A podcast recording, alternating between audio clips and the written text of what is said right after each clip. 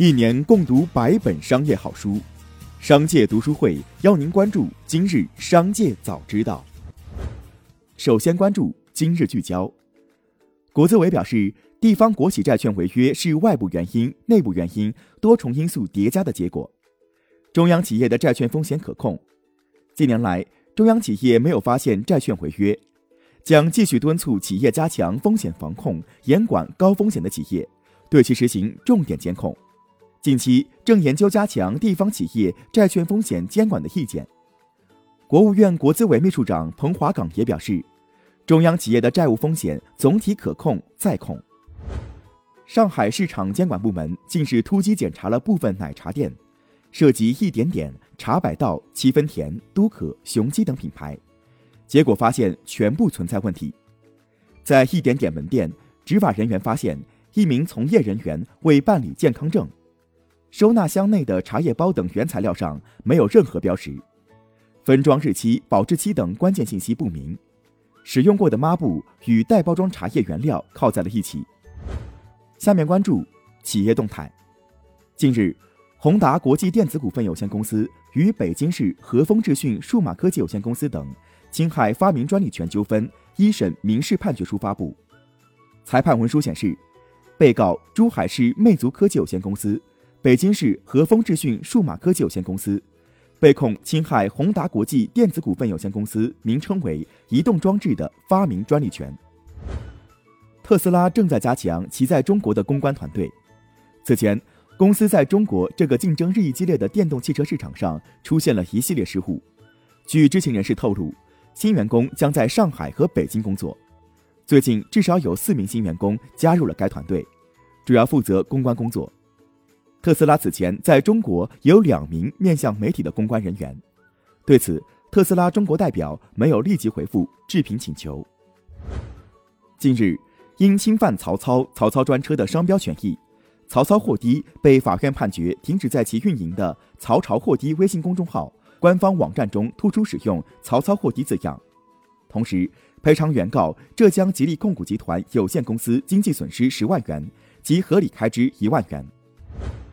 被告乐视网判决支付原告柠檬影视授权使用费三千六百五十五万元及违约金。裁判书显示，原告称，二零一六年六月三十号与乐视公司签订协议，约定授权乐视公司在其平台上播放电视剧《择天记》，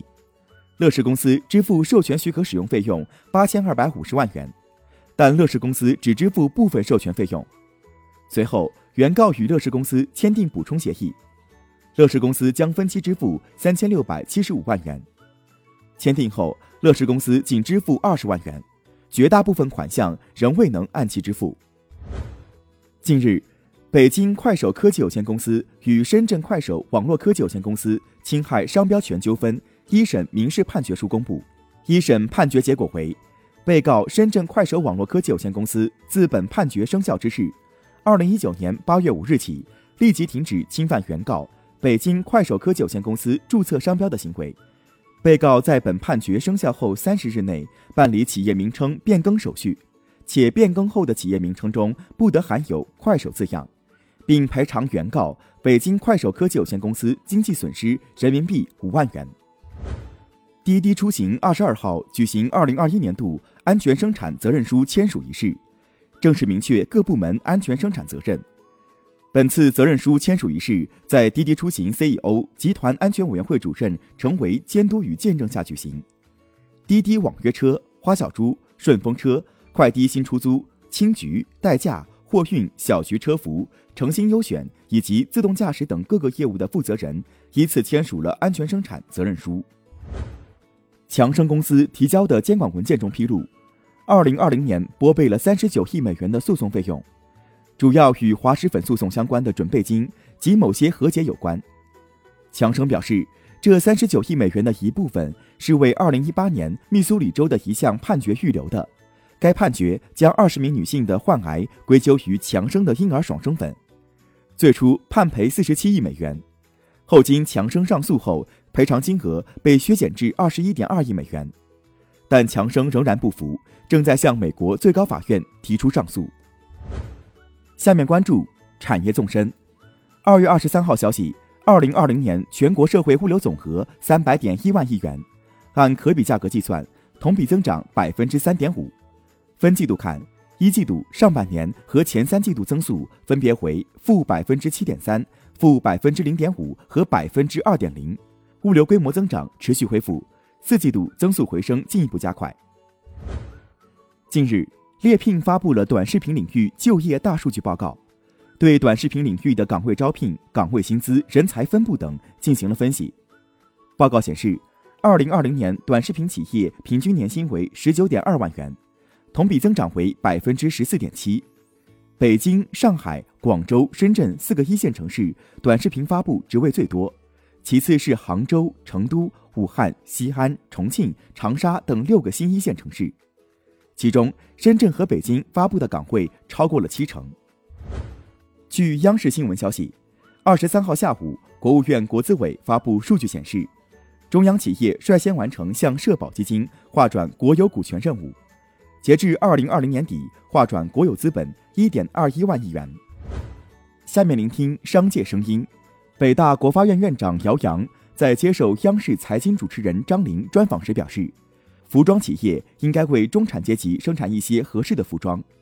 对于企业家称自己为中产阶级生产的衬衣售价五百元，姚洋称自己不会接受这个价格，还透露说刚去海澜之家买了件两百块的衬衣。二月三十号，三六零董事长兼 CEO 周鸿祎发布视频称。微信最早做出来，姚妹子让微信获得了一批忠实用户，因为摇一摇解决了一部分男人的痛点。